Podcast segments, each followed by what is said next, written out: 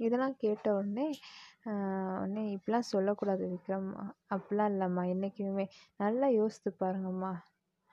தா நீங்கள் தா சிந்தலிங்க தாத்தா கிட்ட அப்பயே சொல்லியிருந்தா எங்கள் அம்மாவை கல்யாணம் பண்ணியிருக்க ஒரு இதே வந்திருக்காது எங்கள் அம்மாவையும் கல்யாணம் பண்ணி வச்சுட்டு கடைசியில் அவங்க கூட வாழ்ந்துட்டு நான் பிறந்ததுக்கு அப்புறமும் தாத்தா சொல்லியிருக்கலாம். தாத்தா கிட்ட வீட்டில் ஒரு பெரியவங்க எதுக்குமா இருக்காங்க? அவங்கக்கிட்ட சொல்லியிருந்தா இவ்வளோ விஷயம் நடந்திருக்குமா தாத்தா தாத்தானால அதனாலம்மா வித்யா அத்தையும் எதிர்த்து பேச முடில ஏன்னா வித்யா அத்தை எதிர்த்து பேசினா உங்கள் பையன் மட்டும் என்ன ஒழுங்கா ரெண்டாவது கல்யாணம் கல்யா முன்னாடி முன்னா காதலிச்ச ஒருத்தவரை கல்யாணம் பண்ணியிருக்கான்னு கேட்டுருவாங்கன்னு சொல்லுவான் இந்த தாத்தா நம்மளை விட்டு போ இன்ன வரைக்கும் தாத்தா இருந்திருப்பாரு? நம்மளை விட்டு போனதுக்கு ஒரே காரணம் அவர்னால மட்டும்தான்.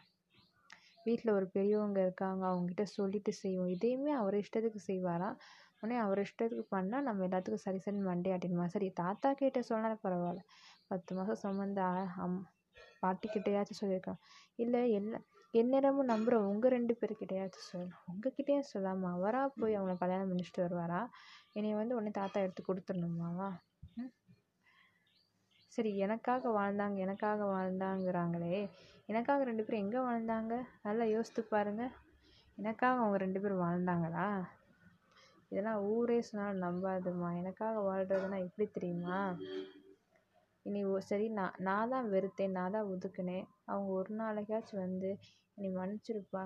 ஏதோ ஒரு கோவத்தில் நாங்கள் பண்ணிட்டோம். நாங்கள் வந்து வீட்டை விட்டு போயிட்டோம்.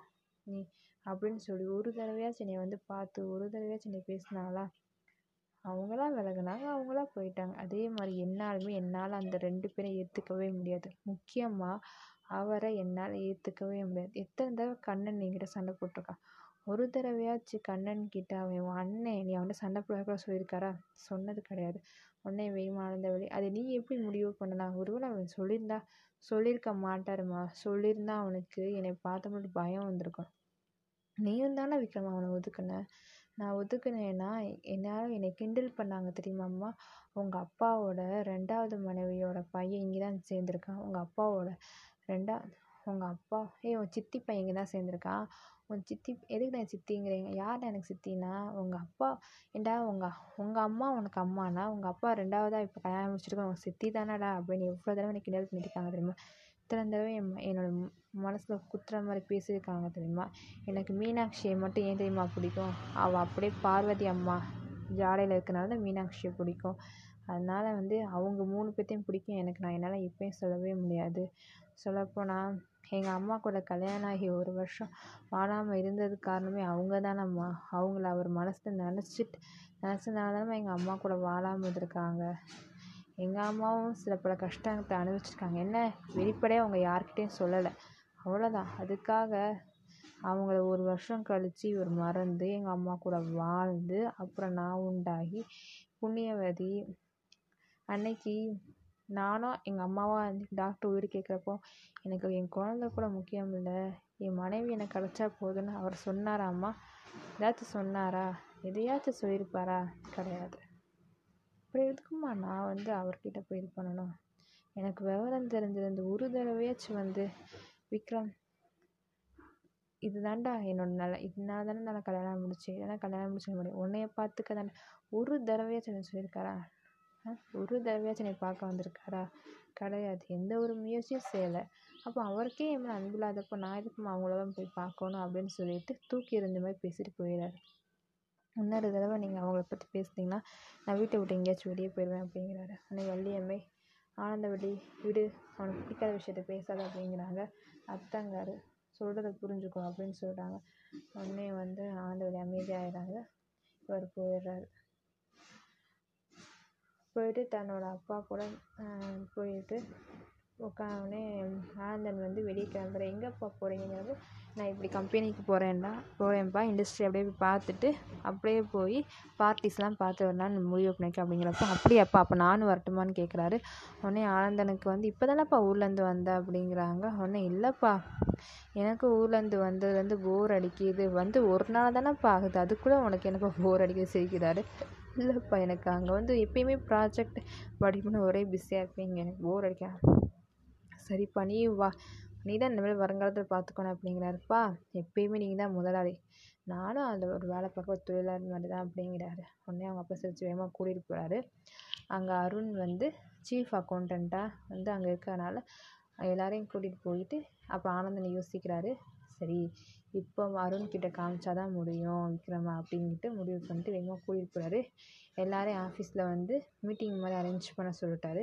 எதுக்குப்பா இருப்பா மீட்டிங் மாதிரி அரேஞ்ச் பண்ண சொல்லி அரேஞ்ச் பண்ணிவிட்டு விக்ரமை போய் நிற்க வைக்கிறாரு. நிற்க வைக்கிறப்போ விக்ரமை பற்றி எல்லாருமே பேசுகிறாங்க உடனே உடனே வந்து ஆனந்தன் அமைதி அமைதி அமைதிங்கிறாரு. இது இது என்னோடய பையன் விக்ரம். தெரியும். வெளிநாட்டில் படிச்சுட்டு இப்போ தான் வந்திருக்கான். எங்கள் அப்பா சு சுந்தரலிங்கம் ஐயாவோட பேரன்.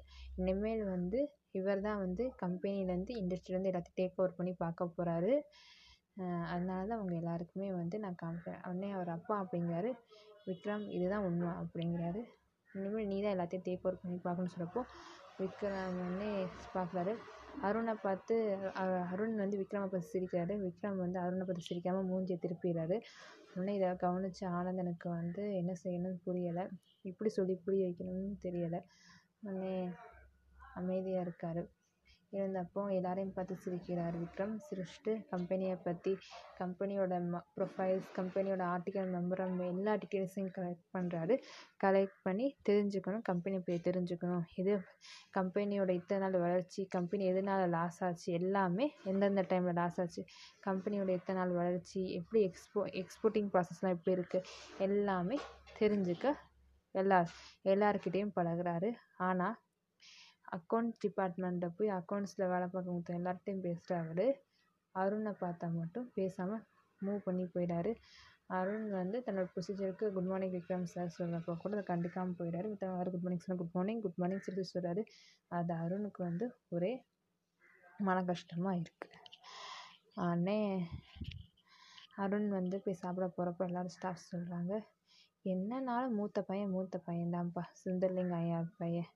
சுந்தர்லிங்க ஐயா பேர் மூத்த பையன் மூத்த பையன்தான் எப்படி இருக்கான் பார் என்னம்மா வளர்ந்துருக்கான் பார் படிப்பில் பார் திறமையை பார் அழகையும் பார் எல்லாத்துலேயும் ஒற்று ஒற்றுமையாக அப்படியே சுந்தர்லிங்க ஐயத்தை கொண்டு நிற்கிறானே உடனே வந்து வேகமாக அருண் அருண் கிரி அருணுக்கு ஒருத்தவர் அங்கே வேலை பார்க்க கேட்காரு ஏன் அருண்?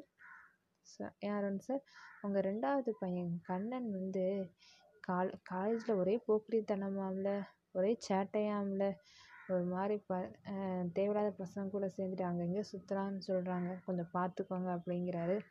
உடனே ஒன்று ஸ்டாஃப் சொல்கிறாங்க அது எப்படி? க யாமினிக்கு பிறந்தது பார்வதிக்கு ஈக்குவலாக வருமா? அப்படிங்கிறாங்க. அருண் இவன் மறைக்கிறாரு. என்னங்க அருண் சார் என்னை மறைக்கிறீங்க? உண்மையை தான் நான் சொல்கிறேன் பார்வதி ப அழகுலேயும் சரி அறிவிலையும் சிறந்தவங்க. அதான் விக்ரம் அப்படி வந்திருக்கான். யாமினி நீங்கள் ஒரு தடவை கல்யாணம் முடிச்சிருக்கீங்கன்னு நினச்சி நான் உங்களை மறந்துவிட்டேன் இனிமேல் நீ வாழ்க்கையில் வரக்கூடாது அப்படின்னு சொல்லிட்டு இல்லாமல் என்னைக்கு நான் உங்களை நேசிச்சேனோ நினைந்தே நான் உங்களை கணவனாக ஏற்றுக்கிட்டேன் அப்படின்னு சொல்லிட்டு வேறு ஊரில் போய் உங்களுக்காக காத்து தானே இருந்தா? யாருக்கு தெரியும்?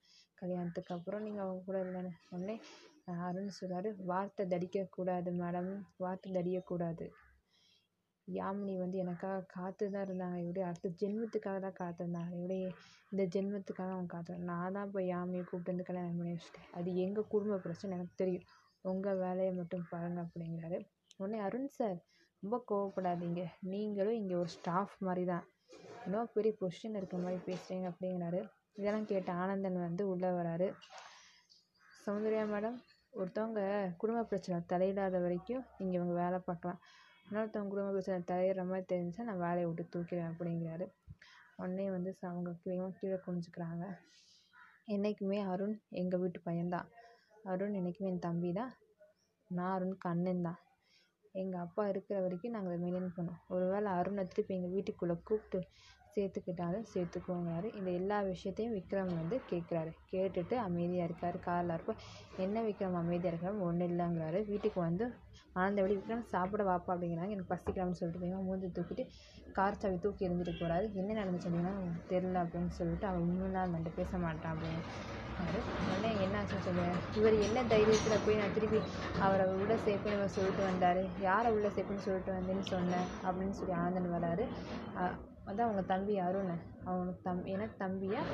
எனக்கு தம்பி மட்டுமா? இல்லை உனக்கு அப்பாவும் கூட தானடா அப்படிங்கிறாரு. எனக்கு எப்பயுமே நீங்கள் மட்டும்தான் அப்பா அப்படிங்கிறாரு. டேய் அவன் மூலமாக தானே நீ இந்த உலகத்துக்கு வந்த. நீ இந்த உலகத்துக்கு வந்ததால நான் உனக்கு இன்ட்ரோ ஆனேன் அப்படிங்கிறாரு. உடனே அமைதியாக இருக்கார் விக்ரம். அதனால் நான் இதை எந்நேரத்துக்கும் ஏற்றுக்க மாட்டேன். அவர் இந்த வீட்டுக்குள்ளே வந்தால் நான் இந்த வீட்டை விட்டு போயிடுவேன் அப்படின்னு சொல்கிறாரு உடனே வந்து ஆனந்த வழி வந்து விக்ரம் விக்ரம் கத்துறாங்க. வேகமாக வீட்டை விட்டு வேகமாக வே வெளியேறி போயிட்டார். உடனே ஆனந்த வழிக்கு ஒரே அழுகையாக வருது. அவன் முன்னாடி இவங்க யார் பேசணும் எனக்கு என்ன தெரியுமா? நான் பேசுகிறப்ப அவன் வருவான்? அப்படிங்கிறாங்க. உடனே இனிமேல் இந்த விஷயத்தை பற்றி அவன் முன்னாடியோ அவன் இல்லாத அவன் இருக்கிறானா இல்லைன்னு ஃபஸ்ட்டு பார்த்துட்டு பேசுங்க அப்படின்னு சொல்லிட்டு ஆனந்தவழி கோச்சிக்கிட்டு போகிறாங்க நீங்கள் எங்கிட்ட கோச்சிட்டு போனால் என்ன அர்த்தம் ஆனந்தவழி அப்படிங்கிறாரு.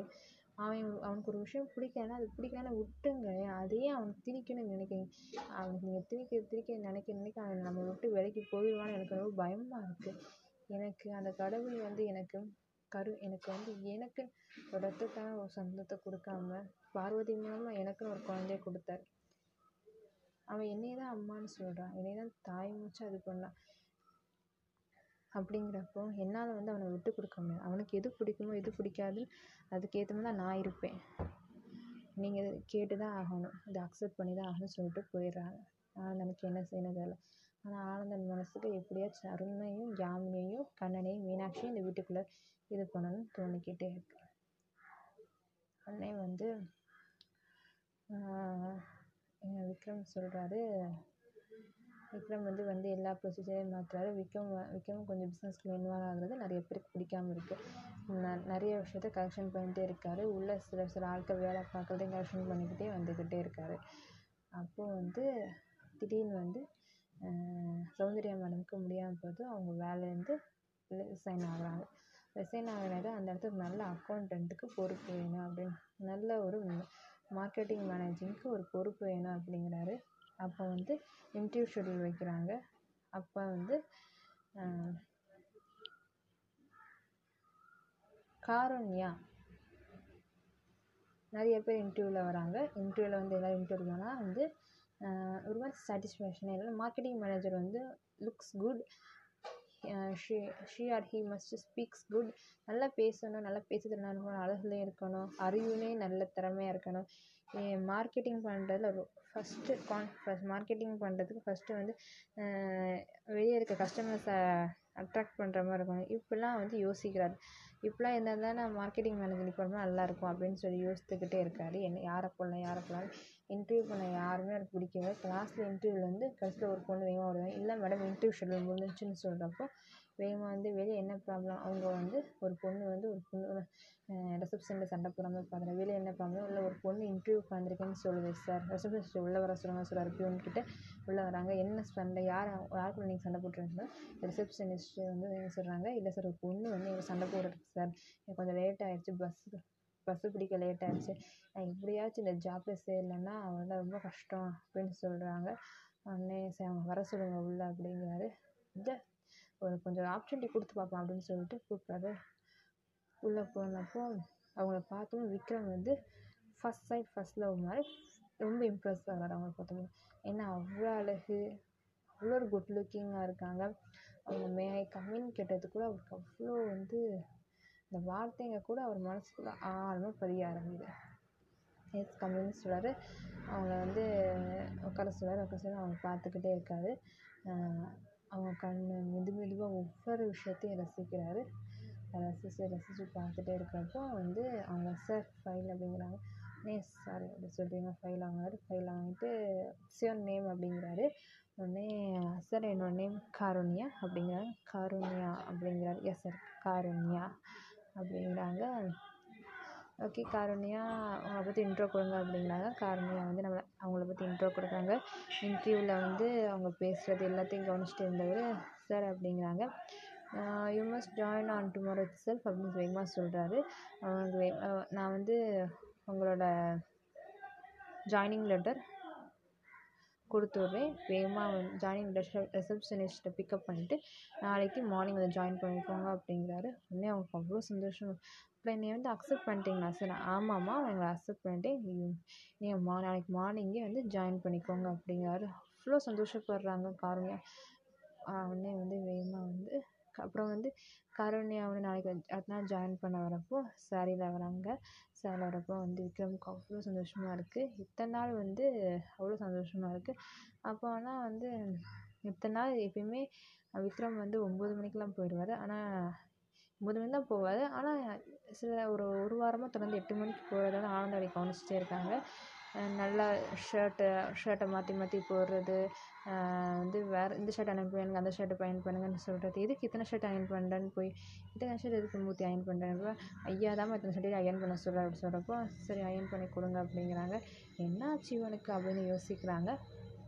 இந்த ஷர்ட்டையும் இந்த மாற்றி மாற்றி அயன் பண்ண கோட் போட்டு நீட்டாக போகிறாரு தினமும் வந்து பாதி நேரம் வந்து அவசர அவசரமாக கை ரெண்டு மூணு வாய் மட்டும் சாப்பிட்டுப்பாரு. இந்த வாய் சாப்பிட்டு போடா அப்படிங்கிறப்போ எங்களை எனக்கு பசிக்கலம்மா இல்லைன்னு சொல்லிட்டு வேகமாக சிரிச்சுட்டே கிளம்புறாரு. என்னாச்சு அப்படிங்கிறாங்க எனக்கே தெரில அப்படிங்கிறாங்க. உடனே காருணி அந்த காருண்யா எட்டு மணிக்கு ஆஃபீஸ் கிளம்புனாலும் இவர் எட்டு மணிக்கு ஆஃபீஸ் போகிறது அவங்க வீட்டில் யாருக்குமே புரியலை. உடனே அவங்க அப்பா உடனே வந்து ஆனந்தாவி சொல்கிறாங்க ஆஃபீஸில் என்ன நடக்குது? என்ன ஏதாச்சும் விஷயம் அப்படின்னா தெரிலையே நம்ம வர வர நம்ம விக்ரம் நடவடிக்கையே மாற்றமாக இருக்குது ஒரே ரொம்ப சந்தோஷமாக இருக்கான் நிறைய ட்ரெஸ் போட்டு பார்க்குறான் ரொம்ப வர வர வந்து என்னவோ அவனை நினச்சி சிரிக்கிறான் அவனை நினச்சி அவனை அவனுக்குள்ளேயே பேசிக்கிறான் என்னன்னே தெரிலங்க அப்படிங்கிறாங்க ஆனந்தன் சாருக்கு ஒரு அடி விழுகுது. என்ன நடக்குது ஆஃபீஸ்லன்னு போய் பார்க்குறாரு காரோணியா பற்றின யார் நீங்கள் யார் உங்களை அப்பாயிண்ட் பண்ணா? அப்படிங்கிறாரு உடனே விக்ரம் சார் தான் சார் அப்பாயிண்ட் பண்ணார். உங்க தான் சார் புது மார்க்கெட்டிங் மேனேஜர் ஏன் சௌந்தர்யா மேடம் எங்கே அப்படின்னா ஒரு லீவ் ஆகிட்டாங்க சார் சொன்னப்போ அப்படிங்கிறாரு. காருண்யா அழகுக்கு விக்ரம் காருண்யாவே பார்த்துட்டு ஆனந்தன் கவனிக்கிறார். மெது மெதுவாக கவனிச்சுட்டு கண்டுக்காத மாதிரி விட்டுறாரு. சரி இது வயசு நம்ம ஒன்றும் சொல்ல முடியாது சொல்லிட்டு அமைதியாக இருக்கார்.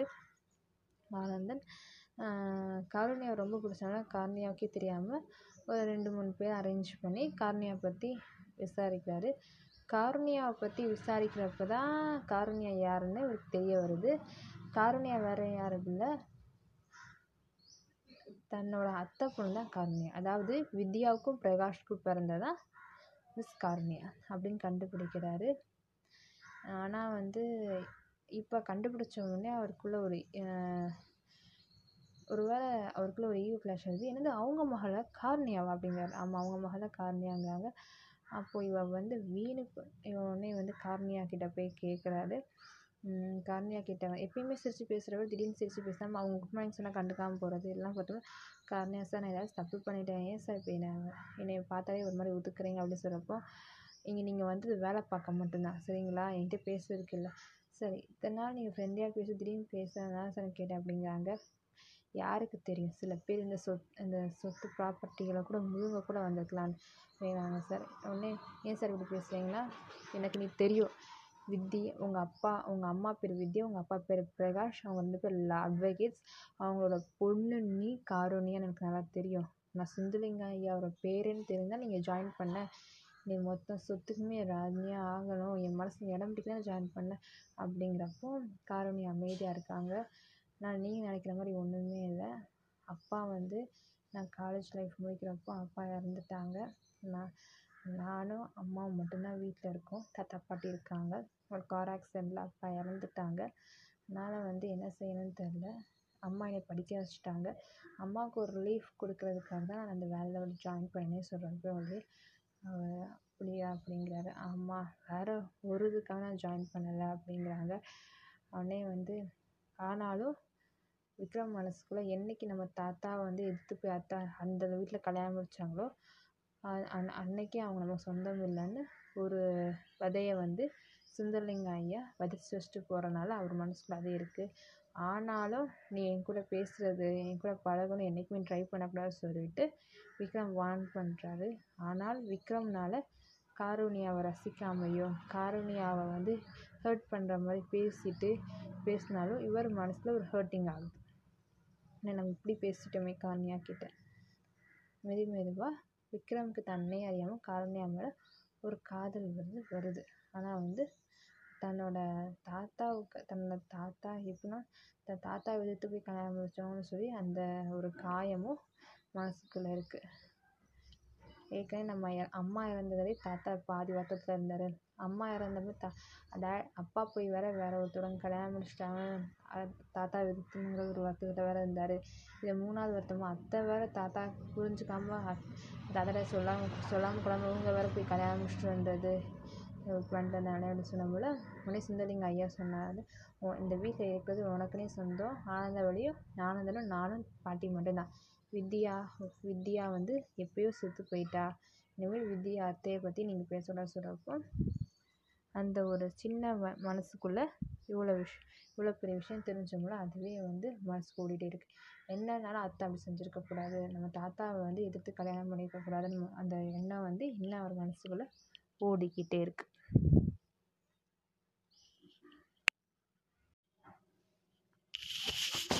இதெல்லாம் கேட்ட உடனே உடனே இப்படிலாம் சொல்லக்கூடாது விக்ரம். அப்படிலாம் இல்லைம்மா என்றைக்குமே நல்லா யோசித்து பாருங்கம்மா. தா நீங்கள் தா சுந்தரலிங்க தாத்தா கிட்ட அப்பயே சொல்லியிருந்தா எங்கள் அம்மாவை கல்யாணம் பண்ணியிருக்க ஒரு இதே வந்திருக்காது.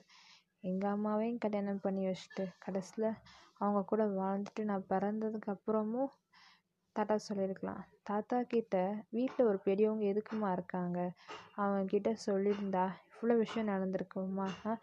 தாத்தா தாத்தானால அதனாலம்மா வித்யா அத்தையும் எதிர்த்து பேச முடில ம் ஏன்னா வித்யா எதிர்த்து பேசினா அவங்க பையன் மட்டும் என்ன ஒழுங்கா ரெண்டாவது கல்யாணம் கல முன்னாடி முன்னா காதலிச்ச ஒருத்தவரை கல்யாணம் பண்ணியிருக்கான்னு கேட்டுருவாங்கன்னு சொல்லுவான் இந்த தாத்தா நம்மளை விட்டு போ இன்ன வரைக்கும் தாத்தா இருந்திருப்பாரு. நம்மளை விட்டு போனதுக்கு ஒரே காரணம் அவர்னால மட்டும்தான். வீட்டில் ஒரு பெரியவங்க இருக்காங்க அவங்ககிட்ட சொல்லிட்டு செய்வோம். இதையுமே அவர் இஷ்டத்துக்கு செய்வாராம். உடனே அவர் இஷ்டத்துக்கு பண்ணால் நம்ம எல்லாத்துக்கும் சரி சரி மண்டே ஆட்டிடுமா சரி தாத்தா கிட்ட சொன்னாலும் பரவாயில்ல.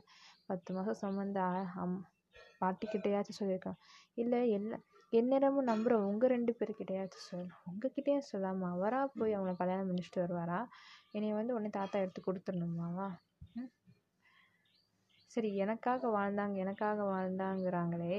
எனக்காக ரெண்டு பேரும் எங்கே வாழ்ந்தாங்க? நல்லா யோசித்து பாருங்கள் எனக்காக அவங்க ரெண்டு பேரும் வாழ்ந்தாங்களா? இதெல்லாம் ஊரே சொன்னாலும் நம்பாதும்மா. எனக்காக வாழ்கிறதுனா எப்படி தெரியுமா? இனி ஓ சரி நான் நான் தான் வெறுத்தேன் நான் தான் ஒதுக்குனேன். அவங்க ஒரு நாளைக்காச்சும் வந்து என்னை மன்னிச்சிருப்பா. ஏதோ ஒரு கோவத்தில் நாங்கள் பண்ணிட்டோம். நாங்கள் இந்த வீட்டை விட்டு போயிட்டோம். நீ அப்படின்னு சொல்லி ஒரு தடவையாச்சும் என்னை வந்து பார்த்து ஒரு தடவையாச்சும் என்னை பேசினாங்களா அவங்களா விலகுனாங்க அவங்களா போயிட்டாங்க. அதே மாதிரி என்னாலுமே என்னால் அந்த ரெண்டு பேரையும் ஏற்றுக்கவே முடியாது. முக்கியமாக அவரை என்னால் ஏற்றுக்கவே முடியாது. எத்தனை தடவை கண்ணன் என்கிட்ட சண்டை போட்டிருக்கான். ஒரு தடவையாச்சும் கண்ணன் கிட்ட அவன் உன் அண்ணன் நீ அவன்கிட்ட சண்டை போட சொல்லியிருக்காரா? சொன்னது கிடையாது. உடனே வெய்மானந்த வழி. அதை நீ எப்படி முடிவு பண்ணலாம்? ஒருவேளை அவன் சொல்லியிருந்தா சொல்லியிருக்க மாட்டாருமா? சொல்லியிருந்தா அவனுக்கு என்னை பார்த்த மட்டும் பயம் வந்திருக்கும். நீயும் தானே விக்ரம் அவனை ஒதுக்குன? நான் ஒதுக்குனேன்னா என்னால் என்னை கிண்டல் பண்ணாங்க தெரியுமாம்மா உங்கள் அப்பாவோட ரெண்டாவது மனைவியோட பையன் இங்கே தான் சேர்ந்துருக்கான். உங்கள் அப்பாவோட ரெண்டா உங்கள் அப்பா ஏய் உன் சித்தி பையன் இங்கே தான் சேர்ந்துருக்கான் உன் சித்தி எதுக்கு நான் சித்திங்கிறீங்க? யார் எனக்கு சித்தினா உங்கள் அப்பா ஏண்டா உங்கள் உங்கள் அம்மா உனக்கு அம்மானா உங்கள் அப்பா ரெண்டாவதாக இப்போ கல்யாணம் முடிச்சிருக்கோம் உங்கள் சித்தி தானடா அப்படின்னு எவ்வளோ தடவை எனக்கு கிண்டல் பண்ணியிருக்காங்க தெரியுமா? இத்தனை தடவை என் என்னோட மனசில் குத்துற மாதிரி பேசியிருக்காங்க தெரியுமா? எனக்கு மீனாட்சியை மட்டும் ஏன் தெரியுமா பிடிக்கும்? அவள் அப்படியே பார்வதி அம்மா ஜாடையில் இருக்கனால தான் மீனாட்சியை பிடிக்கும். அதனால் வந்து அவங்க மூணு பேர்த்தையும் பிடிக்கும் எனக்கு நான் என்னால் எப்பயும் சொல்லவே முடியாது. சொல்லப்போனால் எங்கள் அம்மா கூட கல்யாணம் ஆகி ஒரு வருஷம் வாழாமல் இருந்ததுக்கு காரணமே அவங்க தானம்மா அவங்கள அவர் மனசில் நினச்சிட்டு நினச்சதுனால தானம்மா எங்கள் அம்மா கூட வாழாமல் இருந்திருக்காங்க. எங்கள் அம்மாவும் சில பல கஷ்டத்தை அனுபவிச்சிருக்காங்க. என்ன? வெளிப்படையாக அவங்க யார்கிட்டேயும் சொல்லலை. அவ்வளோதான் அதுக்காக அவங்கள ஒரு வருஷம் கழித்து இவர் மறந்து எங்கள் அம்மா கூட வாழ்ந்து அப்புறம் நான் உண்டாகி புண்ணியவதி அன்னைக்கு நானும் எங்கள் அம்மாவும் வந்து டாக்டர் உயிர் கேட்குறப்போ எனக்கு என் குழந்த கூட முக்கியம் இல்லை. என் மனைவி எனக்கு கிடச்சா போதும்னு அவர் சொன்னாராம்மா ஏதாச்சும் சொன்னாரா? எதையாச்சும் சொல்லியிருப்பாரா? கிடையாது. அப்புறம் எதுக்குமா நான் வந்து அவர்கிட்ட போய் இது பண்ணணும்? எனக்கு விவரம் தெரிஞ்சிருந்து ஒரு தடவையாச்சும் வந்து விக்ரம் இது தாண்டா என்னோட நல்ல இதனால தானே நான் கல்யாணம் முடிச்சேன் இல்லைனா கல்யாணம் முடிச்சிக்க முடியும்? உன்னைய பார்த்துக்க தானே ஒரு தடவையாச்சும் என்ன சொல்லியிருக்காரா? ஒரு தடவையாச்சும் என்னை பார்க்க வந்திருக்காரா? கிடையாது. எந்த ஒரு முயற்சியும் செய்யலை. அப்போ அவருக்கே என் மேலே அன்பு இல்லாதப்போ நான் எதுக்குமா அவங்கள தான் போய் பார்க்கணும் அப்படின்னு சொல்லிட்டு தூக்கி எறிஞ்ச மாதிரி பேசிட்டு போயிடாரு இன்னொரு தடவை நீங்கள் அவங்கள பற்றி பேசுனீங்கன்னா நான் வீட்டை விட்டு எங்கேயாச்சும் வெளியே போயிடுவேன் அப்படிங்கிறாரு. அன்னைக்கு வள்ளியம்மை ஆனந்தவள்ளி விடு அவனுக்கு பிடிக்காத விஷயத்த பேசாத அப்படிங்கிறாங்க. அத்தங்கார் சொல்கிறத புரிஞ்சுக்கும் அப்படின்னு சொல்கிறாங்க உடனே வந்து ஆனந்தவள்ளி அமைதியாகிறாங்க இவர் போயிடுறாரு. போயிட்டு தன்னோட அப்பா கூட போயிட்டு உட்காந்தோடனே ஆனந்தன் வந்து வெளியே கிளம்புறேன் எங்கேப்பா போகிறீங்கிறப்போ நான் இப்படி கம்பெனிக்கு போகிறேன்டா போகிறேன்ப்பா இண்டஸ்ட்ரி அப்படியே போய் பார்த்துட்டு அப்படியே போய் பார்ட்டிஸ்லாம் பார்த்து வரலான்னு முடிவு பண்ணியிருக்கேன் அப்படிங்கிறப்போ அப்படியாப்பா அப்போ நானும் வரட்டுமான்னு கேட்குறாரு உடனே ஆனந்தனுக்கு வந்து இப்போ தானேப்பா ஊர்லேருந்து வந்த? அப்படிங்கிறாங்க. உடனே இல்லைப்பா எனக்கு ஊர்லேருந்து வந்தது வந்து போர் அடிக்குது. வந்து ஒரு நாள் தானேப்பா ஆகுது. அதுக்குள்ளே உனக்கு என்னப்பா போர் அடிக்குது? சிரிக்கிறாரு. இல்லைப்பா எனக்கு அங்கே வந்து எப்பயுமே ப்ராஜெக்ட் படிப்புன்னு ஒரே பிஸியாக இருப்பீங்க. எனக்கு போர் அடிக்க. சரிப்பா நீ வா. நீ தான் இனிமேல் வருங்காலத்தில் பார்த்துக்கணும் அப்படிங்கிறாருப்பா. எப்பயுமே நீங்கள் தான் முதலாளி. நானும் அதில் ஒரு வேலை பார்க்க ஒரு தொழிலாளி மாதிரி தான் அப்படிங்கிறாரு. உடனே அவங்க அப்பா சிரிச்சு வேகமாக கூட்டிகிட்டு போகிறாரு அங்கே அருண் வந்து சீஃப் அக்கௌண்டண்ட்டாக வந்து அங்கே இருக்கிறனால எல்லாரையும் கூட்டிகிட்டு போயிட்டு அப்போ ஆனந்தன் யோசிக்கிறாரு. சரி இப்போ அருண்கிட்ட காமிச்சா தான் முடியும் விக்ரமா அப்படின்ட்டு முடிவு பண்ணிட்டு வேகமாக கூட்டிகிட்டு போகிறாரு எல்லாரையும் ஆஃபீஸில் வந்து மீட்டிங் மாதிரி அரேஞ்ச் பண்ண சொல்லிட்டாரு. எதுக்குப்பா இருப்பா மீட்டிங் மாதிரி அரேஞ்ச் பண்ண சொல்லி அரேஞ்ச் பண்ணிவிட்டு விக்ரமை போய் நிற்க வைக்கிறாரு. நிற்க வைக்கிறப்போ விக்ரமை பற்றி எல்லாருமே பேசுகிறாங்க உடனே உடனே வந்து ஆனந்தன் அமைதி அமைதி அமைதிங்கிறாரு. இது இது என்னோடய பையன் விக்ரம். தெரியும் வெளிநாட்டில் படிச்சுட்டு இப்போ தான் வந்திருக்கான். எங்கள் அப்பா சு சுந்தரலிங்கம் ஐயாவோட பேரன். இனிமேல் வந்து இவர் தான் வந்து கம்பெனிலேருந்து இண்டஸ்ட்ரியிலேருந்து எல்லாத்தையும் டேக் ஓவர் பண்ணி பார்க்க போகிறாரு அதனால தான் அவங்க எல்லாருக்குமே வந்து நான் காமிப்பேன் உடனே அவர் அப்பா அப்படிங்கிறாரு விக்ரம் இதுதான் உண்மை அப்படிங்கிறாரு. இனிமேல் நீ தான் எல்லாத்தையும் டேக் ஓவர் பண்ணி பார்க்கணும்னு சொல்கிறப்போ விக்ரம் உடனே பார்க்குறாரு. அருணை பார்த்து அருண் வந்து விக்ரமை பார்த்து சிரிக்கிறாரு. விக்ரம் வந்து அருணை பார்த்து சிரிக்காமல் மூஞ்சியை திருப்பிடுறாரு. உடனே இதை கவனித்த ஆனந்தனுக்கு வந்து என்ன செய்யணும்னு புரியலை. எப்படி சொல்லி புரிய வைக்கணும்னு தெரியலை. உடனே அமைதியாக இருக்கார். இருந்தப்போ எல்லாரையும் பார்த்து சிரிக்கிறார் விக்ரம். சிரிச்சுட்டு கம்பெனியை பற்றி கம்பெனியோட ம ப்ரொஃபைல்ஸ் கம்பெனியோட ஆர்டிக்கல் மெம்பரம் எல்லா டீட்டெயில்ஸையும் கலெக்ட் பண்ணுறாரு கலெக்ட் பண்ணி தெரிஞ்சுக்கணும் கம்பெனி பற்றி தெரிஞ்சுக்கணும். இது கம்பெனியோட இத்தனை நாள் வளர்ச்சி கம்பெனி எதனால் லாஸ் ஆச்சு எல்லாமே எந்தெந்த டைமில் லாஸ் ஆச்சு கம்பெனியோட இத்தனை நாள் வளர்ச்சி எப்படி எக்ஸ்போ எக்ஸ்போர்ட்டிங் ப்ராசஸ்லாம் எப்படி இருக்குது எல்லாமே தெரிஞ்சுக்க எல்லா எல்லாருக்கிட்டேயும் பழகுறாரு. ஆனால் அக்கௌண்ட்ஸ் டிபார்ட்மெண்ட்டில் போய் அக்கௌண்ட்ஸில் வேலை பார்க்க மொத்தம் எல்லார்கிட்டையும் பேசுகிறவர் அருணை பார்த்தா மட்டும் பேசாமல் மூவ் பண்ணி போயிட்டாரு அருண் வந்து தன்னோட ப்ரொசீஜருக்கு குட் மார்னிங் விக்ரம் சார் சொல்கிறப்ப கூட அதை கண்டுக்காமல் போயிட்டாரு மற்றவங்க குட் மார்னிங் சொன்னால் குட் மார்னிங் குட் மார்னிங் சொல்லி சொல்கிறாரு அது அருணுக்கு வந்து ஒரே மன கஷ்டமாக இருக்குது உடனே அருண் வந்து போய் சாப்பிட போகிறப்ப எல்லோரும் ஸ்டாஃப் சொல்கிறாங்க என்னன்னாலும் மூத்த பையன் மூத்த பையன் தான்ப்பா சுந்தர்லிங்க ஐயா பையன். சுந்தரலிங்க ஐயா பேர் மூத்த பையன் மூத்த பையன்தான் எப்படி இருக்கான் பார் என்னம்மா வளர்ந்துருக்கான் பார் படிப்பில் பார் திறமையை பார் அழகையும் பார் எல்லாத்துலேயும் ஒற்று ஒற்றுமையாக அப்படியே சுந்தரலிங்க ஐயத்தை கொண்டு வந்து நிற்கிறானே உடனே வந்து வேகமாக அருண்கிட்ட அருண் ஈக்குவலான ஒருத்தவர் அங்கே வேலை பார்க்க கேட்காரு. ஏன் அருண்? சார் ஏன் அருண் சார்? உங்கள் ரெண்டாவது பையன் கண்ணன் வந்து கால் காலேஜில் ஒரே போக்கிரித்தனமாம்ல ஒரே சேட்டையாம்ல ஒரு மாதிரி ப தேவையில்லாத பசங்க கூட சேர்ந்துட்டு அங்கே இங்கே சுற்றுறான்னு சொல்கிறாங்க கொஞ்சம் பார்த்துக்கோங்க அப்படிங்கிறாரு. உடனே ஒன்று ஸ்டாஃப் சொல்கிறாங்க அது எப்படி? க யாமினிக்கு பிறந்தது பார்வதிக்கு ஈக்குவலாக வருமா? அப்படிங்கிறாங்க. அருண் ஏமா மறைக்கிறாரு. என்னங்க அருண் சார் என்னை மறைக்கிறீங்க? உண்மையை தான் நான் சொல்கிறேன் பார்வதி இப்போ அழகுலேயும் சரி அறிவுலேயும் சிறந்தவங்க. அதான் விக்ரம் அப்படி வந்திருக்கான். யாமினி நீங்கள் ஒரு தடவை கல்யாணம் முடிச்சிருக்கீங்கன்னு நினச்சி நான் உங்களை மறந்துவிட்டேன் இனிமேல் நீ வாழ்க்கையில் வரக்கூடாது. அப்படின்னு சொல்லிட்டு இல்லாமல் என்னைக்கு நான் உங்களை நேசித்தேனோ நினைந்தே நான் உங்களை கணவனாக ஏற்றுக்கிட்டேன் அப்படின்னு சொல்லிட்டு வேறு ஊரில் போய் உங்களுக்காக காத்து தானே இருந்தா? யாருக்கு தெரியும்? கல்யாணத்துக்கு அப்புறம் நீங்கள் அவங்க கூட இல்லைன்னு உடனே அருண் சொல்கிறாரு வார்த்தை தடிக்கக்கூடாது மேடம். வார்த்தை தடியக்கூடாது. யாமினி வந்து எனக்காக காத்து தான் இருந்தாங்க. இப்படி அடுத்த ஜென்மத்துக்காக தான் காத்திருந்தாங்க. இப்படி இந்த ஜென்மத்துக்காக அவங்க காத்திருந்தாங்க நான் தான் போய் யாமினியை கூப்பிட்டு வந்து கல்யாணம் பண்ணி வச்சுட்டேன். அது எங்கள் குடும்ப பிரச்சனை எனக்கு தெரியும். உங்கள் வேலையை மட்டும் பாருங்கள் அப்படிங்கிறாரு.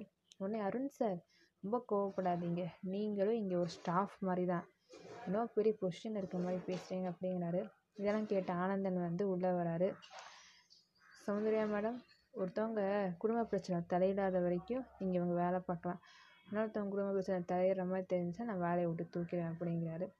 உடனே வந்து ச- அவங்க கீழே கீழே குனிஞ்சுக்கிறாங்க. என்றைக்குமே அருண் எங்கள் வீட்டு பையன்தான்.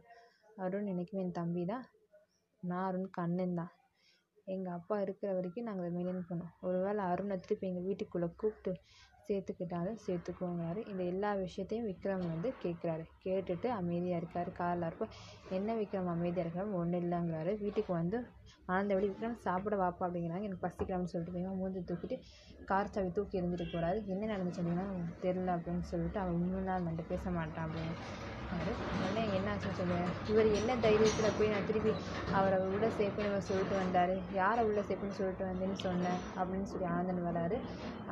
வந்து அவங்க தம்பி அருண். அவனுக்கு தம் எனக்கு தம்பியா? எனக்கு தம்பி மட்டுமா? இல்லை உனக்கு அப்பாவும் கூட தானடா அப்படிங்கிறாரு. எனக்கு எப்பயுமே நீங்கள் மட்டும்தான் அப்பா அப்படிங்கிறாரு. டேய் அவன் மூலமாக தானே நீ இந்த உலகத்துக்கு வந்த. நீ இந்த உலகத்துக்கு வந்ததால நான் உனக்கு இன்ட்ரோ ஆனேன் அப்படிங்கிறாரு. உடனே அமைதியாக இருக்கார் விக்ரம். அதனால் நான் இதை எந்நேரத்துக்கும் ஏற்றுக்க மாட்டேன். அவர் இந்த வீட்டுக்குள்ளே வந்தால் நான் இந்த வீட்டை விட்டு போயிடுவேன் அப்படின்னு சொல்கிறாரு உடனே அந்த ஆனந்த வழி வந்து விக்ரம் விக்ரம் கத்துறாங்க. வேகமாக வீட்டை விட்டு வேகமாக வெளியேறி போயிட்டாரு.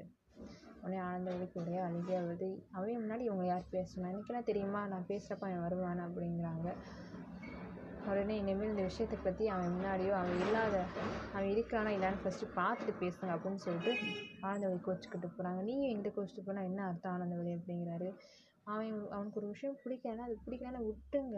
அதையே அவனுக்கு திணிக்கணும்னு நினைக்கிறீங்க அவனுக்கு நீங்கள் திணிக்க திணிக்க நினைக்க நினைக்க அவன் நம்ம விட்டு விலைக்கு போயிடுவான்னு எனக்கு ரொம்ப பயமாக இருக்குது எனக்கு அந்த கடவுள் வந்து எனக்கு கரு எனக்கு வந்து எனக்கு ஒரு ஒரு சொந்தத்தை கொடுக்காம பார்வதி மூலமாக எனக்குன்னு ஒரு குழந்தைய கொடுத்தாரு. அவன் என்னையை தான் அம்மான்னு சொல்கிறான் என்னையை தான் தாய் மூச்சு அது பண்ணான்.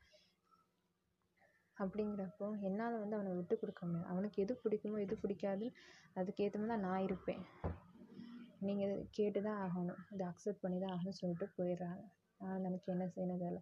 ஆனால் ஆனந்தன் மனசுக்கு எப்படியாச்சும் அருண்மையும் யாமினியையும் கண்ணனையும் மீனாட்சியும் இந்த வீட்டுக்குள்ளே இது பண்ணணும்னு தோணிக்கிட்டே இருக்கு. உடனே வந்து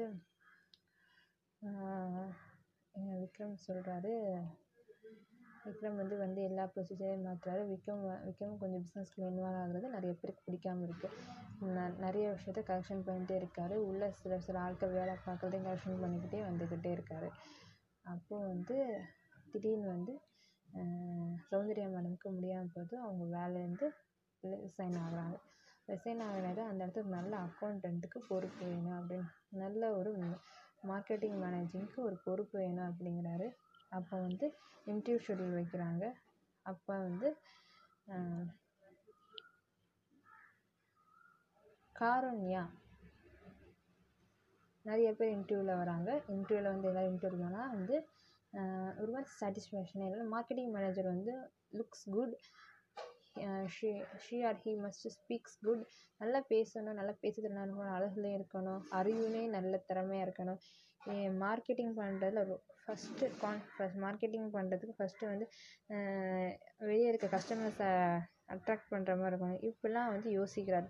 இப்படிலாம் இருந்தால் தான் நான் மார்க்கெட்டிங் மேனேஜர் நல்லா நல்லாயிருக்கும் அப்படின்னு சொல்லி யோசித்துக்கிட்டே இருக்காரு. என்ன யாரை போடலாம் யாரை போடலாம் இன்டர்வியூ பண்ண யாருமே எனக்கு பிடிக்கல. லாஸ்ட்டில் இன்டர்வியூவில் வந்து கடைசியில் ஒரு பொண்ணு வேகமாக வருவாங்க. இல்லை மேடம் இன்டர்வியூ ஷெட்யூல் முடிஞ்சுன்னு சொல்கிறப்போ வேகமாக வந்து வெளியே என்ன ப்ராப்ளம் அவங்க வந்து ஒரு பொண்ணு வந்து ஒரு பொண்ணு ரிசப்ஷனில் சண்டை போடுற மாதிரி பார்க்குறேன் வெளியே என்ன ப்ராப்ளம் இல்லை ஒரு பொண்ணு இன்டர்வியூக்கு வந்திருக்கேன்னு சொல்லுது சார் ரிசப்ஷனிஸ்ட் உள்ளே வர சொல்லுங்க சொல்கிறார் பியூன்கிட்ட உள்ளே வராங்க. என்ன சண்டை? யார் யார் கூட நீங்கள் சண்டை போட்டுருக்கீங்க? ரிசப்ஷனிஸ்ட்டு வந்து என்ன சொல்கிறாங்க இல்லை சார் ஒரு பொண்ணு வந்து எங்கள் சண்டை போடுறதுக்கு சார் எனக்கு கொஞ்சம் லேட் ஆயிடுச்சு பஸ்ஸு பஸ்ஸு பிடிக்க லேட் ஆச்சு நான் எப்படியாச்சும் இந்த ஜாப்பில் சேரலைன்னா அவனால் ரொம்ப கஷ்டம் அப்படின்னு சொல்கிறாங்க உடனே சரி அவங்க வர சொல்லுங்க உள்ள அப்படிங்கிறாரு. இந்த ஒரு கொஞ்சம் ஆப்பர்ச்சுனிட்டி கொடுத்து பார்ப்போம் அப்படின்னு சொல்லிட்டு கூப்பிட்றாரு. உள்ளே போனப்போ அவங்கள பார்த்தோம். விக்ரம் வந்து ஃபஸ்ட் சைட் ஃபஸ்ட் லவ் மாதிரி ரொம்ப இம்ப்ரெஸ் ஆகிறார் அவங்கள பார்த்தோம் ஏன்னா அவ்வளோ அழகு அவ்வளோ ஒரு குட் லுக்கிங்காக இருக்காங்க. அவங்க மே ஐ கம்மின்னு கேட்டது கூட அவருக்கு அவ்வளோ வந்து இந்த வார்த்தைங்க கூட அவர் மனசுக்குள்ளே ஆழமாக பதிய ஆரம்பிக்குது. எஸ் கம்மின்னு சொல்கிறாரு அவங்கள வந்து உட்கார சொல்கிறாரு உட்கார சொல்லி அவங்க பார்த்துக்கிட்டே இருக்காரு. அவங்க கண் மெது மெதுவாக ஒவ்வொரு விஷயத்தையும் ரசிக்கிறாரு. ரசித்து ரசித்து பார்த்துட்டே இருக்கிறப்போ வந்து அவங்க சார் ஃபைல் அப்படிங்கிறாங்க. நே சாரி அப்படி சொல்கிறீங்க ஃபைல் வாங்குறாரு. ஃபைல் வாங்கிட்டு சிவன் நேம் அப்படிங்கிறாரு. உடனே சார் என்னோட நேம் காருண்யா. அப்படிங்கிறாங்க. காருண்யா அப்படிங்கிறாரு. Yes sir Karunya. அப்படிங்கிறாங்க ஓகே காருண்யா அவங்கள பற்றி இன்ட்ரோ கொடுங்க அப்படிங்கிறாங்க காருண்யா வந்து நம்மளை அவங்கள பற்றி இன்ட்ரோ கொடுக்குறாங்க. இன்டர்வியூவில் வந்து அவங்க பேசுகிறது எல்லாத்தையும் கவனிச்சிட்டு இருந்தவர் சார் அப்படிங்கிறாங்க you must join on tomorrow itself அப்படின்னு வேகமாக சொல்கிறாரு நான் வந்து உங்களோட ஜாயினிங் லெட்டர் கொடுத்து விட்றேன் வேகமாக வந் ஜாயினிங் லெட்டர் ரிசப்ஷனிஸ்ட்டை பிக்கப் பண்ணிவிட்டு நாளைக்கு மார்னிங் வந்து ஜாயின் பண்ணிக்கோங்க அப்படிங்கிறாரு. உடனே அவங்களுக்கு அவ்வளோ சந்தோஷம். அப்புறம் என்னை வந்து அக்செப்ட் பண்ணிட்டீங்களா? சார் ஆமாம்மா எங்களை அக்செப்ட் பண்ணிட்டேன் நீங்கள் மா நாளைக்கு மார்னிங்கே வந்து ஜாயின் பண்ணிக்கோங்க அப்படிங்கிறாரு. அவ்வளோ சந்தோஷப்படுறாங்க காருண்யா உடனே வந்து வேகமாக வந்து அப்புறம் வந்து காருண்யா வந்து நாளைக்கு அடுத்த நாள் ஜாயின் பண்ண வரப்போ சாரியில் வராங்க. சாரியில் வரப்போ வந்து விக்ரமுக்கு அவ்வளோ சந்தோஷமாக இருக்குது இத்தனை நாள் வந்து அவ்வளோ சந்தோஷமாக இருக்குது அப்போ ஆனால் வந்து இத்தனை நாள் எப்பயுமே விக்ரம் வந்து ஒம்பது மணிக்கெலாம் போயிடுவார். ஆனால் ஒம்பது மணிக்கு தான் போவார். ஆனால் சில ஒரு ஒரு வாரமாக தொடர்ந்து எட்டு மணிக்கு போகிறதால ஆனந்தவடி கவனிச்சிட்டே இருக்காங்க. நல்லா ஷர்ட்டு ஷர்ட்டை மாற்றி மாற்றி போடுறது வந்து வேறு இந்த ஷர்ட் அயன் பண்ணுங்கள் அந்த ஷர்ட்டை அயன் பண்ணுங்கன்னு சொல்கிறது எதுக்கு இத்தனை ஷர்ட் அயன் பண்ணுறேன்னு போய் இத்தனை ஷர்ட் எதுக்கு மூத்தி அயன் பண்ணுறேன் ஐயா தான் இத்தனை ஷர்ட்டை அயன் பண்ண சொல்ல அப்படின்னு சொல்கிறப்போ சரி அயன் பண்ணி கொடுங்க அப்படிங்கிறாங்க. என்னாச்சு இவனுக்கு அப்படின்னு யோசிக்கிறாங்க. இந்த ஷர்ட்டையை மாற்றி மாற்றி அயன் பண்ணுறாரு கோட் போட்டு நீட்டாக போகிறாரு தினமும் வந்து பாதி நேரம் வந்து அவசர அவசரமாக கை ரெண்டு மூணு வாய் மட்டும் சாப்பிட்டுப்பாரு. இந்த வாய் சாப்பிட்டு போடா அப்படிங்கிறப்போ எங்களை எனக்கு பசிக்கலம்மா அப்படின்னு சொல்லி வேகமாக சிரிச்சுட்டே கிளம்பிட்டாரு என்னாச்சு அப்படிங்கிறாங்க எனக்கே தெரில அப்படிங்கிறாங்க. உடனே காருணி அந்த காருண்யா எட்டு மணிக்கு ஆஃபீஸ் கிளம்புனாலும் இவர் எட்டு மணிக்கு ஆஃபீஸ் போகிறது அவங்க வீட்டில் யாருக்குமே புரியலை. உடனே அவங்க அப்பா உடனே வந்து ஆனந்தாவி சொல்கிறாங்க ஆஃபீஸில் என்ன நடக்குது? என்ன ஏதாச்சும் விஷயம்? அப்படின்னா தெரிலையே நம்ம வர வர நம்ம விக்ரம் நடவடிக்கையே மாற்றமாக இருக்குது ஒரே ரொம்ப சந்தோஷமாக இருக்கான். நிறைய ட்ரெஸ் போட்டு பார்க்குறான் ரொம்ப வர வர வந்து என்னவோ அவனை நினச்சி சிரிக்கிறான். அவனை நினச்சி அவனை அவனுக்குள்ளேயே பேசிக்கிறான். என்னன்னே தெரிலங்க அப்படிங்கிறாங்க. ஆனந்தன் சாருக்கு ஒரு அடி விழுகுது. என்ன நடக்குது ஆஃபீஸ்லன்னு போய் பார்க்குறாரு காருண்யா பற்றின யார் நீங்கள் யார் உங்களை அப்பாயிண்ட் பண்ணா அப்படிங்கிறாரு. உடனே விக்ரம் சார் தான் சார் அப்பாயிண்ட் பண்ணார். உங்க தான் சார் புது மார்க்கெட்டிங் மேனேஜர் ஏன் சௌந்தர்யா மேடம் எங்கே அப்படின்னா அவர் லீவ் ஆகிட்டாங்க சார் சொன்னப்போ அப்படிங்கிறாரு. காருண்யா அழகுக்கு விக்ரம் காருண்யாவே பார்த்துட்டு ஆனந்தன் கவனிக்கிறார். மெது மெதுவாக கவனிச்சுட்டு கண்டுக்காத மாதிரி விட்டுறாரு. சரி இது வயசு நம்ம ஒன்றும் சொல்ல முடியாது சொல்லிட்டு அமைதியாக இருக்கார். ஆனந்தன் காருண்யாவை ரொம்ப பிடிச்சனால காருண்யாவுக்கே தெரியாமல் ஒரு ரெண்டு மூணு பேர் அரேஞ்ச் பண்ணி காருண்யா பற்றி விசாரிக்கிறாரு. காருண்யாவை பற்றி விசாரிக்கிறப்ப தான் காருண்யா யாருன்னு இவருக்கு தெரிய வருது. காருண்யா வேறு யாரும் இல்லை. தன்னோட அத்தை பொண்ணு தான் காருண்யா. அதாவது வித்யாவுக்கும் பிரகாஷ்க்கும் பிறந்ததான் மிஸ் காருண்யா அப்படின்னு கண்டுபிடிக்கிறாரு. ஆனால் வந்து இப்போ கண்டுபிடிச்ச உடனே அவருக்குள்ளே ஒரு ஒரு வேளை ஒரு ஈவோ கிளாஷ் வருது என்னது அவங்க மகளை? காருண்யாவா அப்படிங்கிறாரு. ஆமாம் அவங்க மகளை காருண்யாங்கிறாங்க. அப்போது இவள் வந்து வீணுக்கு இவனே உடனே வந்து கார்னியா கிட்டே போய் கேட்குறாரு காருண்யா கிட்ட எப்பயுமே சிரித்து பேசுகிறவர் திடீர்னு சிரித்து பேசாமல் அவங்க குட் மார்னிங் சொன்னால் கண்டுக்காமல் போகிறது எல்லாம் பார்த்தோம்னா காருண்யா சார் நான் ஏதாவது தப்பு பண்ணிட்டேன். ஏன் சார் இப்போ என்ன என்னை பார்த்தாலே ஒரு மாதிரி ஒதுக்குறீங்க அப்படின்னு சொல்கிறப்போ இங்கே நீங்கள் வந்தது வேலை பார்க்க மட்டும்தான் சரிங்களா? என்கிட்ட பேசுறதுக்கு இல்லை. சரி இத்தனை நாள் நீங்கள் ஃப்ரெண்ட்லியாக பேசி திடீர்னு பேசுகிறதா சார் கேட்டேன் அப்படிங்கிறாங்க. யாருக்கு தெரியும்? சில பேர் இந்த சொத் இந்த சொத்து ப்ராப்பர்ட்டிகளை கூட முழுங்க கூட வந்திருக்கலான்னு வேணாங்க சார். உடனே ஏன் சார் இப்படி பேசுகிறீங்கன்னா எனக்கு நீ தெரியும். வித்தி உங்கள் அப்பா உங்கள் அம்மா பேர் வித்யா உங்கள் அப்பா பேர் பிரகாஷ் அவங்க ரெண்டு பேர் அட்வொகேட்ஸ் அவங்களோட பொண்ணு நீ காருண்யான்னு எனக்கு நல்லா தெரியும். நான் சுந்தலிங்க ஐயாவோட பேருன்னு தெரிஞ்சால் நீங்கள் ஜாயின் பண்ண. நீ மொத்தம் சொத்துக்குமே ராஜியாக ஆகணும். என் மனசில் இடம் பிடிக்க ஜாயின் பண்ண. அப்படிங்கிறப்போ காரோணி அமைதியாக இருக்காங்க. நான் நீங்கள் நினைக்கிற மாதிரி ஒன்றுமே இல்லை. அப்பா வந்து நான் காலேஜ் லைஃப் முடிக்கிறப்போ அப்பா இறந்துட்டாங்க. நான் நானும் அம்மாவும் மட்டும்தான் வீட்டில் இருக்கோம். தாத்தா பாட்டி இருக்காங்க. ஒரு கார் ஆக்சிடெண்ட்டில் அப்பா இறந்துட்டாங்க. அதனால் வந்து என்ன செய்யணும்னு தெரில அம்மா என்னை படிக்க வச்சுட்டாங்க. அம்மாவுக்கு ஒரு ரிலீஃப் கொடுக்கறதுக்காக தான் நான் அந்த வேலையில் வந்து ஜாயின் பண்ணேன் சொல்கிறப்ப வந்து அப்படியா அப்படிங்கிறாரு. ஆமாம் வேறு ஒரு இதுக்காக நான் ஜாயின் பண்ணலை அப்படிங்கிறாங்க. உடனே வந்து ஆனாலும் விக்ரம் மனசுக்குள்ளே என்றைக்கி நம்ம தாத்தாவை வந்து எதிர்த்து போய் அத்தா அந்த வீட்டில் கல்யாணம் முடித்தாங்களோ அன் அன்னைக்கே அவங்க நமக்கு சொந்தம் இல்லைன்னு ஒரு விதைய வந்து சுந்தரலிங்கம் ஐயா விதைச்சி வச்சுட்டு போகிறனால அவர் மனசுக்குள்ளே அது இருக்குது ஆனாலும் நீ என் கூட பேசுகிறது என் கூட பழகணும் என்றைக்குமே ட்ரை பண்ணக்கூடாது சொல்லிட்டு விக்ரம் வார்ன் பண்ணுறாரு ஆனால் விக்ரம்னால் காரூணியாவை ரசிக்காமையும் காரூணியாவை வந்து ஹர்ட் பண்ணுற மாதிரி பேசிட்டு பேசினாலும் இவர் மனசில் ஒரு ஹர்ட்டிங் ஆகுது. என்ன நம்ம இப்படி பேசிட்டோமே காருண்யா கிட்டே. மெது மெதுவாக விக்ரமுக்கு தன்னை அறியாமல் காரணியா மேலே ஒரு காதல் வந்து வருது. ஆனால் வந்து தன்னோட தாத்தாவுக்கு தன்னோட தாத்தா எப்படின்னா தன் தாத்தா எதிர்த்து போய் கல்யாணம் முடிச்சவங்கன்னு சொல்லி அந்த ஒரு காயமும் மனசுக்குள்ளே இருக்குது ஏற்கனவே நம்ம அம்மா இறந்ததுலே தாத்தா பாதி வருத்தத்தில் இருந்தார். அம்மா இறந்தப்ப தா டே அப்பா போய் வேற வேறு ஒருத்தவங்க கல்யாணம் முடிச்சிட்டாங்க. தாத்தா எதிர்த்துங்கிற ஒரு வருத்தத்தில் வேறு இருந்தார். இதில் மூணாவது வருத்தமாக அத்தை வேறு தாத்தா புரிஞ்சுக்காம தாத்தாகிட்ட சொல்லாமல் சொல்லாமல் கொள்ளாமல் இவங்க வேற போய் கல்யாணம் முடிச்சுட்டு வந்தது. பண்ணிட்டனால அப்படின்னு சொன்னபோல உடனே சுந்தரலிங்கம் ஐயா சொன்னார். இந்த வீட்டில் இருக்கிறது உனக்குனே சொந்தம். ஆனந்தவழியும் ஆனந்தனும் நானும் பாட்டி மட்டும்தான். வித்யா வித்யா வந்து எப்பயோ செத்து போயிட்டா. இனிமேல் வித்யா அத்தையை பற்றி நீங்கள் பேசக்கூடாது சொல்கிறப்போ அந்த ஒரு சின்ன ம மனசுக்குள்ளே இவ்வளோ விஷ் இவ்வளோ பெரிய விஷயம் தெரிஞ்சவங்கள அதுவே வந்து மனசுக்கு ஓடிட்டே இருக்குது என்னன்னாலும் அத்தை அப்படி செஞ்சுருக்கக்கூடாது நம்ம தாத்தாவை வந்து எதிர்த்து கல்யாணம் பண்ணியிருக்கக்கூடாதுன்னு அந்த எண்ணம் வந்து இன்னும் அவர் மனசுக்குள்ளே ஓடிக்கிட்டே இருக்குது